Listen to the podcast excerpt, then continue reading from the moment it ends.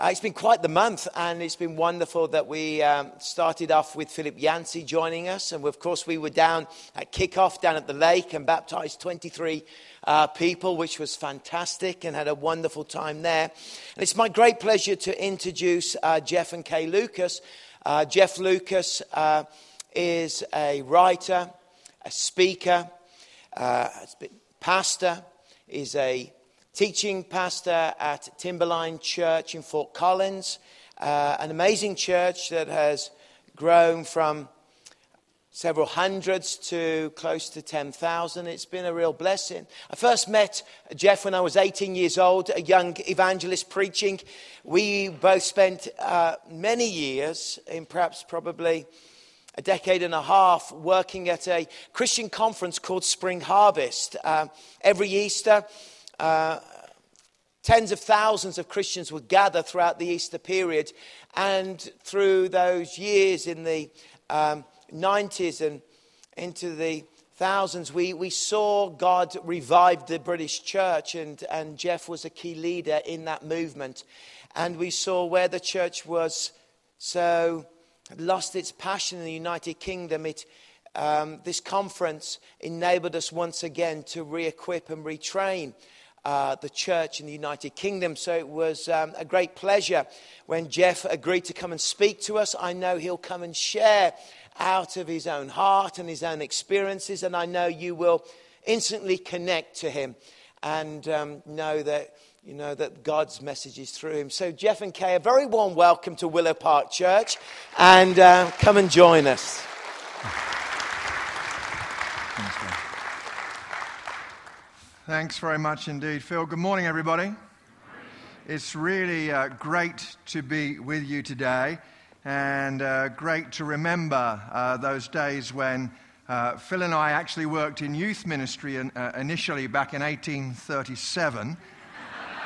and um, as is apparent, he had the youth drug, but they'd run out by the time it got to me. But uh, really, really great to have the opportunity to uh, share this uh, weekend with you. I'm excited to be here. Uh, usually, as will happen next Sunday, um, I preach three times on Sunday morning. Can you imagine that? Three times over. Uh, the same message, the same outline, the same spontaneous humor, three times over. Uh, today I get to do this uh, once this morning, but it's a, a great joy and privilege to be with you. Uh, you live in a very beautiful part of the world. This is uh, Kay and I. It's our first time here. And uh, so grateful to the Lord as I'm speaking about faith in the fog this morning. I'm so grateful to the Lord for providing the special effects in the, uh, in the locality. That was uh, really very good of Him. Um, I, Phil mentioned that I write, and there are not many books left. I found out last night that you are a congregation, I'm sure it's true of you on Sunday morning as well, that you're a congregation who are not averse to some fun and laughter. Would that be true? Let's just take a little vote. I mentioned last night that occasionally I go to churches where they're a bit nervous of fun. Um, I normally get to go just the once, and. Uh, it can feel a little bit like a gathering of the frozen chosen, but I'm glad to say that uh, last night was just really such a joy talking about some serious stuff, but be able to, to laugh together. Uh, there are three books out there. This book, I was just wondering, short, make you laugh, make you cry, make you think uh, pieces. It includes some humor uh, Standing on My Knees, which is a book about prayer. And I asked the congregation last evening, with various degrees of honesty, how many of you occasionally struggle with prayer? You fall asleep, you drift, you think about what's for tea? Raise your hand. Right? How many of you occasionally lie when you're asked awkward questions? Some books about prayer make me feel worse. They're written by someone 400 years before anything was on TV, and they crawl into the bowels of a log for six weeks and pray. I'd be out in half an hour with woodlice all over me. So, practical stuff, prayer isn't boring, but we are sometimes in the way that we approach it. And so, practical stuff about prayer. And then, if you'd like to pursue what I'm talking about today, and I hope you will, faith in the fog this book, which is radically honest. There aren't many books um, left uh, while supplies last. There's a special deal as well if you buy uh, all three. But Faith in the Fog, that book is out there as well for you. If you've got a Bible, I want you to turn with me to John chapter 21, please. John chapter 21. And this wonderful, um, this wonderful episode, this foggy uh, early morning, or so it looks to me, a foggy early morning, a difficult, a difficult night for the disciples after the resurrection of Jesus. And uh, Jesus uh, arrives and cooks breakfast. This is part two of a message that I preached here last night. If you'd like part one of the message, come tonight. Uh, I know that's kind of weird, but I'll be preaching that message again tonight. So, um, John 21. It says, Afterward, Jesus appeared again to his disciples by the Sea of Galilee. It happened this way Simon Peter, Thomas, also known as Didymus, Nathanael from Cana in Galilee, uh, the sons of Zebedee and two other disciples were together. I'm going out to fish, Simon Peter told them, and they said, We'll go with you. So they went out and got into the boat, but that night they caught nothing. Early in the morning, Jesus stood on the shore, but the disciples did not realize that it was Jesus. He called out to them, Friends, haven't you any fish? No, they answered. He said, Throw your net on the right side of the boat and you'll find some. And when they did, they were unable to haul the net in because of the large number of fish. Then the disciple whom Jesus loved said to Peter, Just pause a moment, look at me if you will. Who is the disciple whom Jesus loved? Who, who was that? John, generally believed to be John. Okay. Who wrote this? John. Just saying, just saying. It is the Lord. As soon as Simon Peter heard him say it is the Lord, he wrapped his outer garment around him, for he had taken it off, and jumped into the water. The, the other disciples followed in the boat, towing the net full of fish, for they were not far from shore, about a hundred yards. And when they landed, they saw a fire of burning coals there with fish on it and some bread. Jesus said to them, Bring some of the fish you've just caught. So Simon Peter climbed back into the boat and dragged the net ashore. It was full of large fish 153, but even with so many, the net was not torn. Jesus said to them, Come and have breakfast. None of the disciples dared ask him, Where, Who are you? They knew it was the Lord. Jesus came, took the bread, and gave it to them, and did the same with the fish. This was now the third time Jesus appeared to his disciples after he was raised from the dead. And when they finished eating, Jesus said to Simon Peter, Simon, son of John, do you love me more than these? Yes, Lord, he said, You know that I love you. Jesus said, Feed my lambs. Again, Jesus said, Simon, son of John, do you love me? He answered, Yes, Lord, you know that I love you. Jesus said, Take care of my sheep. The third time he said to him, Simon, son of John, do you love me? Peter was hurt, hurt because Jesus asked him the third time, Do you love me? He said, Lord, you know all things. You know that I love you. Jesus said, Feed my sheep. Very truly, I tell you, when you were younger, you dressed yourself and went where you wanted. But when you're old, you'll stretch out your hands and someone else will dress you and lead you where you do not want to go. Jesus said this to indicate the kind of death by which Peter would glorify God. Then he said to him, Follow me. Peter turned and saw that the disciple whom Jesus loved was following them. This was the one who had leaned back against Jesus at the supper and had said, Lord, who's going to betray you? When Peter saw him, he asked, Lord, what about him? And Jesus answered, If I want him to remain alive until I return, what is that to you? You must follow me. Last night, I shared with the congregation there that, um, that I am really good at getting lost, ladies and gentlemen. I managed to, uh, we managed to find our way from the B&B, lovely B&B where we're staying. We found our way uh, here today without a hitch, which is a minor miracle that we managed to do that. I am lost so much, I actually got lost in a church building once in the bathroom at a church here in Canada. I was preaching at a leaders' conference in Toronto, about, about a thousand leaders there, and I was just about to speak, so I thought I'd just pop out and go to the bathroom, because how many know that preachers have to use the bathroom? You are aware of that, I'm sure. I went to one church, I was in the bathroom, chap came in and recognized me. He said, Hello, Jeff. He said, I'm rather surprised to see you in here. I thought, what do you think we do? Pray about it? You know, this is really rather strange. Anyway, I'm in the bathroom, and in this particular church building, ladies and gentlemen, they have loudspeakers in the bathroom so that you can hear the service while using the facilities. Very helpful Christian multitasking. And I'm there I'm there in the bathroom and I'm washing my hands, and I suddenly hear the leader of the service announcing that I'm going to go and speak. He said, Jeff Lucas is going to come up now and speak to us. I'm thinking, he's not. He's in the bathroom. So I'm, I'm frantically standing in the worshipful position under the hot air machine. You know the one I'm talking about and I can hear the fluster in his voice. Jeff, where, where's Jeff? Come up and speak now. And, and I'm thinking, I, I need to get out of here. So I went to push the door to get out, and the door would not open. So now I'm panicking, and he's panicking. I can hear it through the loudspeaker, and I, I push the door. I, I put my shoulder to the door. I kicked the door. This was a high powered charismatic conference, so I rebuked the door. and it would not open. And then I got my bearings, looked around, and realized that I'd got turned around in the bathroom and I'd actually spent five minutes trying to break into the broom cupboard. 30 seconds later, breathlessly, I ran up onto the platform to address the subject what God is doing around the earth. I thought, how do I know? I can't even get out of the bathroom. This is. This is really ridiculous. I spend quite a lot of my life feeling disorientated, a bit bewildered, a bit lost. I suggest to you that's exactly how these disciples felt.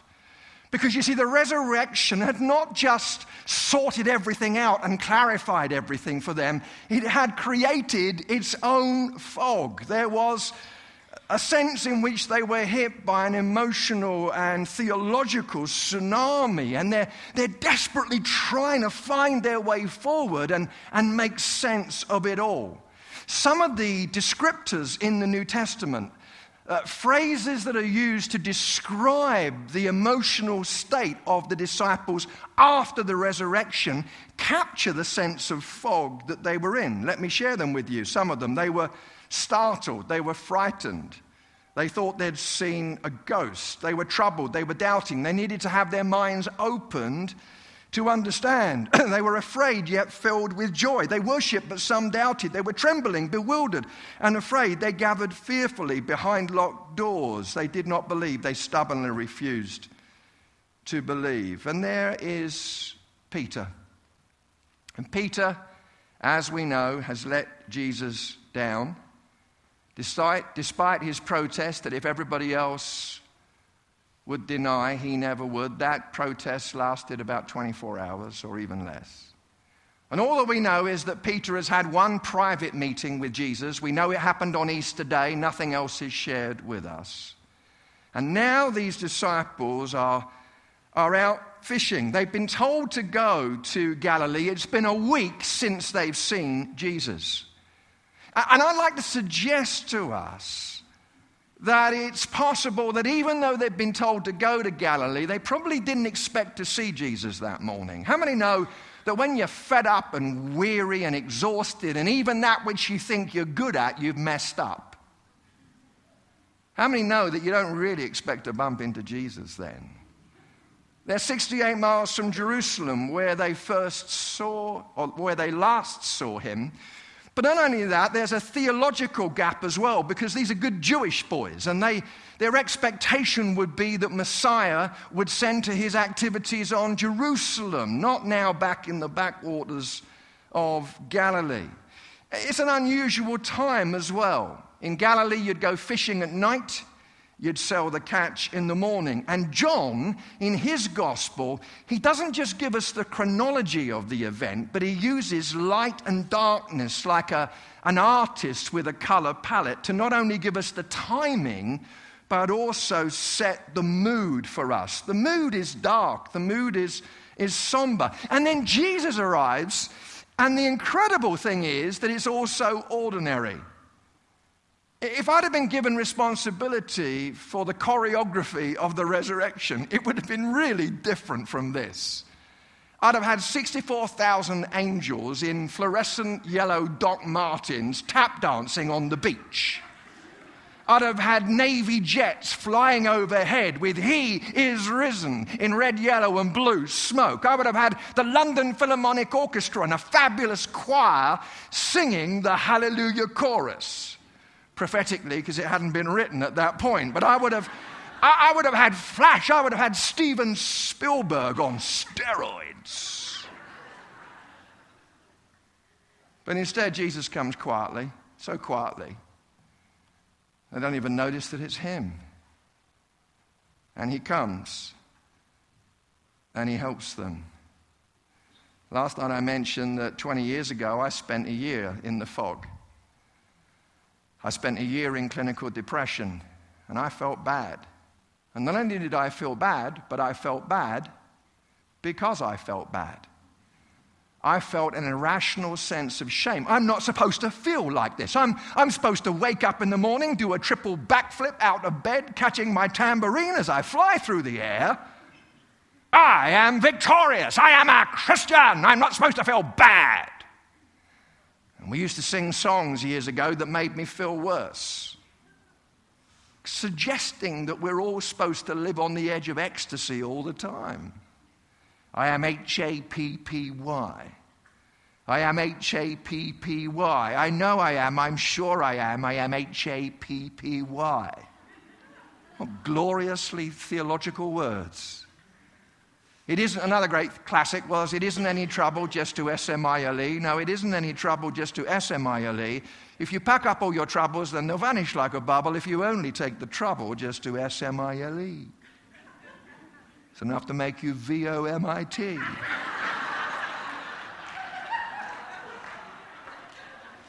You see, real life isn't like that. Real life isn't like that for anybody. And here are these disciples. What does Jesus do. Can I just tell you that in the next few minutes, I am not going to, in the second part of this message, I am not going to give you five ways to break out of the fog right now. Because that sort of stuff makes me more depressed. Is it okay to say that? I know we've only just met, but let's just tell the truth. But I do believe that God's Word and God's Spirit can plant a seed in our hearts that can help us navigate through the fog and see better days. What does Jesus do?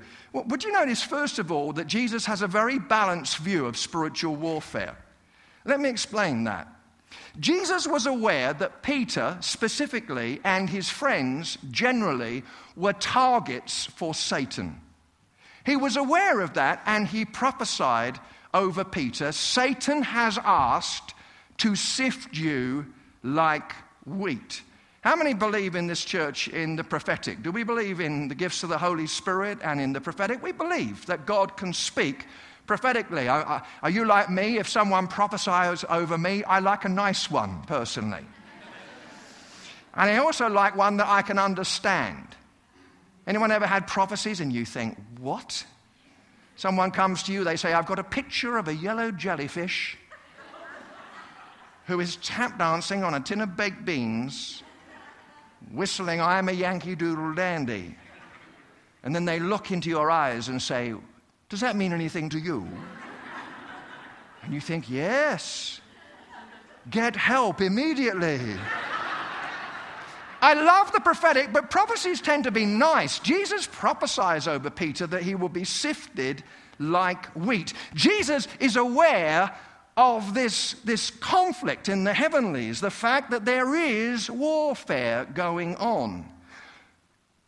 But now he doesn't say to Peter, Come over here onto the beach so I can deliver you. He cooks him breakfast. You see, we need to have an awareness of spiritual warfare. That's not in any way to suggest that all depression is rooted in spiritual warfare. But, ladies and gentlemen, C.S. Lewis taught that we can either become obsessed with the devil or we can ignore his existence, and either extreme is dangerous. I've spent too long in the pendulum swing because we're all pendulums. We think we're balanced, but we're all in reaction to something. And I've spent too long almost being oblivious to spiritual warfare because I didn't want to be one of those Christians who blame Satan for everything. You ever met them? There's a continuous assault against them seven days a week, or so it seems. I was at one church in England, they had a rather pushy worship leader. By the way, your worship team this weekend have done a fantastic job, have they not? Have they not? Beautiful. And you know what I, I, I love about, about Curtis and, and others in the worship team? They've exhorted us to worship, but they haven't, they haven't grabbed us by the throat and said, You've got to do this. You ever been in services like that where the worship leader stands up and says, Raise your hands? Oh, everyone raise their hands. Clap, dance. Because we're free in the spirit here. Church in England, a rather large brother leading worship, and he was getting a bit pushy and demanded that everyone raise their hands. Everyone raised their hands, and as he raised his hands, his belt buckle gloriously exploded. and his trousers fell down, revealing a voluminous pair of boxer shorts, apparently made by Mr. Walt Disney. And it was kind of weird because Mickey and Minnie were running all over the place with their hands raised as well. It was kind of spooky. He leaned down and pulled up his trousers and then breathlessly said into the microphone, It's amazing what Satan will do when you're trying to lead worship. I don't want to get into that silliness. His belt broke. But we need to have a balanced view. There's spiritual warfare in the prophetic, there's practical supply and wisdom in the breakfast. There's a balanced view here. Secondly, there's an opportunity here for Peter to re-establish his priorities. Uh, have you ever noticed how much talk there is in this episode about fish? Peter says, I'm going fishing. The other boys say, We'll go with you. We are told they caught nothing. And then Jesus shows up and asks for a fishing update. They say, We haven't caught anything. He gives them some fishing directions. They follow the directions. We are told where they fish, we are told how many fish they catch. There's a lot of talk about fish, and then it's time for breakfast. Guess what's on the menu? Fish. And I, I don't, I'm not being irreverent here. I think Jesus either went fishing or shopping that morning. I don't think he, I don't think he stood by the Sea of Galilee and just said, Tilapia, come forth. May have done, I suppose, but he's providing them with fish. And then he says, Peter, do you love me more than these? These what? The Greek is unclear in the text, and the standard approach to this is that uh, Jesus was saying, Do you love me more than these other disciples love me? But Peter had already tried that one, remember? It's just a question. It's just a question. Is it possible, ladies and gentlemen, as some commentators now believe, that Jesus was saying to Peter, Do you love me more than you love fishing? Fish. Think about it. Fishing represented Peter's everyday existence. Fishing meant security, predictability. Fisherman Peter wouldn't have to worry about church doctrine or prison or martyrdom. He'd just get up in the morning, go fishing, come home, nothing on TV for a couple of thousand years, so another early night, get up the next day, go fishing. Easy, simple. I could be tempted by that, just to just a simple life. There are sometimes, ladies and gentlemen, I don't want a purpose driven life. Sometimes I don't want purpose and I don't want driven, I just want a life. But I was about was tempted to say I just want to go play golf, but that would be a lie. I'm so rubbish at golf. I don't have a swing, I have a spasm. It's really pathetic. Sometimes I just want a life. I don't want to worry about the world's hungry or the terrible evil that's breaking out in the world. I just want to just settle into survival. But you see, if you've been kissed by a vision of the kingdom of God, that's never going to work for you ever again. You're gloriously messed up now. It's wonderful and occasionally irritating. Have you noticed that someone counted the fish? What kind of sado is sitting on the beach with the risen Jesus right there. And someone's going, 148, 149, 150, 153. Write that down.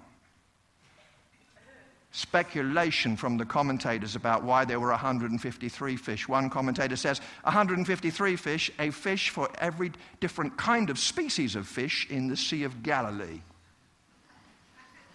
Doesn't work for me.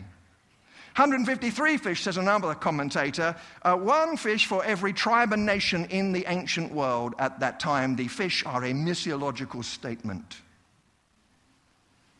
Another one says 153. I'm not making this up. He says 153, a triangular number that would have impressed ancient Pythagorean philosophers. That is really Monty Python, isn't it? As if Jesus said, I know what I'll do. I'll give him 153 fish, for this will impress ancient Pythagorean philosophers. I believe that right here in Willow Park today, I can, after thousands of years of speculation, reveal unto you the reason why it says 153. Are you ready for the revelation? Hold on to something solid. It is because that's how many they caught. I know, I know. It's deep, isn't it? Is it possible that they caught the catch of their lives so that they would know that the catch of their lives would never be enough? There are times, ladies and gentlemen, when we're in the fog and we're tempted to run. And we need once again, whatever the mood and whatever the circumstances, to say, Lord, to whom shall we go? You have the words of eternal life. And then there's a resolution of regrets here. Have you noticed that Peter and John are in the boat and they don't know that it's Jesus? Peter always takes action in the New Testament before John, and John always understands before Peter. It's just the way it works. So John typically says, It is the Lord. Splash. Where'd he go? Classic Peter. The moment he knows it's Jesus, he's out of the boat. Coat on, bit weird, before going for a swim. Dashes up the beach. There's a fire there. When's the last time you see a fire in John's gospel prior to this incident? It's when Peter was denying Jesus by the fire. Peter, enthusiast that he is, runs up the beach Oh, there's a fire. The same Greek word is used in both passages. What's Jesus doing? Is Jesus tormenting Peter with his failure? I don't think so. I believe, brothers and sisters, that Jesus is locating himself in Peter's story. And he is enabling this man to sit down by the fire and express love for him once again. You see, shame silences our worship. Shame smothers us with sadness and can be a source of depression. But the fire, what happens here, I suggest, is that the fire enables Peter to say, Yes, it happened. And I love you. You see, the forgiveness of God doesn't minimize or pretend that what we're ashamed of didn't happen. The forgiveness of God doesn't say it's not important. The forgiveness of God enables us to sit at the reality of the fireside of our shame, to look at it, and then be able to say, I'm forgiven. I'm forgiven. My brothers and sisters, I've met too many Christians for whom the good news has not been so good. Why don't we start believing that if we confess our sins, He is faithful and just to forgive us our sins and cleanse us from all unrighteousness? You say, I don't feel forgiven. What's forgiveness supposed to feel like? Do you feel that Jesus died on the cross? I don't know what that's supposed to feel like. If we're going to believe the truth, let's believe the whole truth, including the glorious good news. Let's sit by the fire and let him lift our shame. And then something quite fascinating to me happens because Peter is told that he is going to die a martyr's death. Can you imagine what that must have felt like? You're going to live on prophetic death row for the rest of your life. I, I, I don't know how Peter coped initially with that news. Jesus and Peter by now are having a little stroll on the beach, and John, the disciple whom Jesus loved, showed up. I used to be irritated with John. I thought, did he have a badge? You know, he loves me more than you. I used to be irritated with John. I am no longer. I'm sure he's greatly relieved. I think I think that John decided that he didn't need to tell us his name, that the most important truth we needed to know about him was the fact that Jesus loved him. That's really all that mattered. You've just been given this prophetic word that you're going to die a martyr's death. It's natural, isn't it? You say, well, well okay, but what about him? Have you got a cracker for him? As it says in the original Greek. It doesn't say, some of you are writing that down. I was just kidding. What have you got? What about him? And what does Jesus say? Jesus does not say, well, actually, Peter, John is going to be exiled to Patmos, going to have a very difficult time, and then they're going to try and boil him alive, but he will survive. So it's sort of, sort of equal. He says, What's that to you? Follow me. Do you know, ladies and gentlemen, sometimes we need to mind our own business. Sometimes we Christians get all uptight about things that don't really matter, and we think that God is uptight about those things too, because we live in a consumer culture. You've got Starbucks here now, haven't you, in Canada? When, last time I came, it was Tim Hortons, and it's still Tim's still everywhere. Starbucks, did you know that if you go into Starbucks, do you know how many different possibilities for a coffee order that there are? Does anyone remember the good old days when you could just walk into a coffee shop and say, Hello, can I have a cup of coffee? Now I get myself into a nervous fit. I have to pause for breath halfway through my wife's order. It is so lengthy. Did you know how many different possible concoctions there are in Starbucks today? Because someone counted them. There are over 87,000. 80s. Some Sado counted them, probably distant related, distantly related to another Sado who sat on the beach with a bunch of fish going. you know what that means? Means if we're not careful, we can turn church into a consumer product that we want to be like we want it to be. They didn't sing my song this morning. They didn't use the version of the Bible that I like. Someone was sitting in my seat. My pew. The one that Jesus gave me. You know, Phil, here's an idea. You know, as people come in here, uh, you could have the greeters out there, lovely greeters like you do, ushers. They could say, Welcome to Willow Park. Would you like to sit in clapping or non clapping? say, Oh, but a bit of a rough week. Can I sit in non clapping, non smiling, non singing in the worship, non listening to the sermon, non giving in the offering, and non participating in the service in any way whatsoever? Can I sit there? Oh, I'm sorry, that section's always very full. I'm afraid we can't.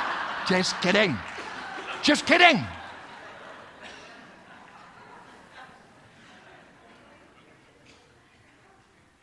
Sometimes, ladies and gentlemen, whether it's in the simplicity of consumerist details about church, and by the way, if you want to find something to get irritated about, join a church. Plenty of scope. If you've been part of this church for more than six months and nothing's irritated you yet, you're probably clinically dead.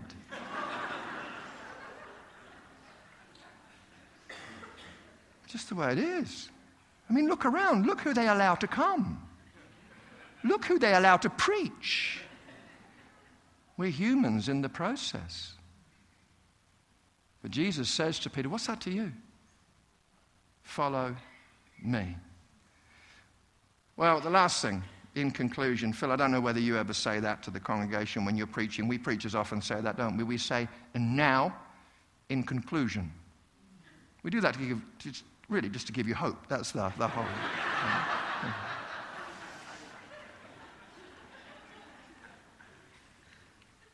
The last thing is that Peter's given the opportunity to give God, to give Jesus his now, this moment. See, Peter had walked on water in this vicinity. And now he has to walk through water to get to Jesus. Anyone here, anyone here ever walked on water? Anyone? You live in such a beautiful place, lovely lake, 100 miles long. Anyone, anyone ever walked on water? Just think back over your week. Come on, be ever so honest. I know we've only just met. How many of us have ever tried to walk on water? Raise your hand if you have. There are, I've tried. I was staying at a hotel once. The swimming pool was deserted. I thought, I'm going to give it a go. I put my swimming togs on because faith without works is dead. put my foot on the water and I sank. I've never walked on water, but I tell you what, it looks like a lot of fun if Jesus said to me, Multiple choice question walking on water, walking through water. Check one, pick one now. I'd go for, I'd go for gliding across the waves. That looks fantastic. Some of us, spiritually, emotionally, have walked on water historically. We've known the clear, clear blue skies of an open heaven, our prayers being answered. We felt blessed.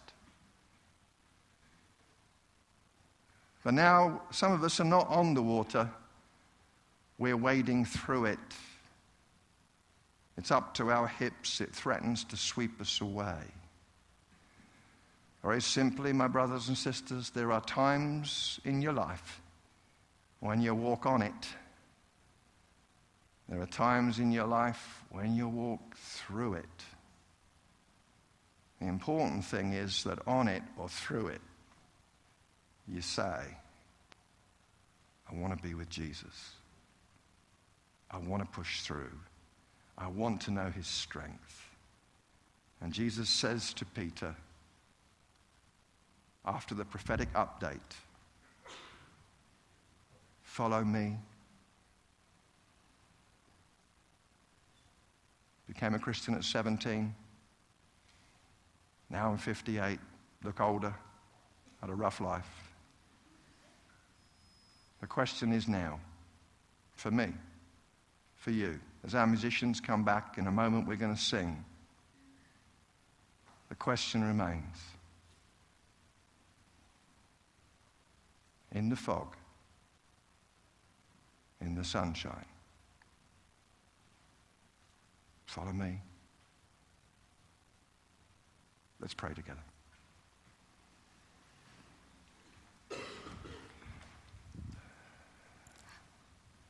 Father, we bless you and thank you today because your word includes this beautiful episode, this description of the resurrected Jesus who had just beaten the powers of death and hell, but now he's cooking breakfast for his friends. The very picture of it is a revelation of your heart towards us when we find ourselves empty handed, when we find ourselves laboring through the fog.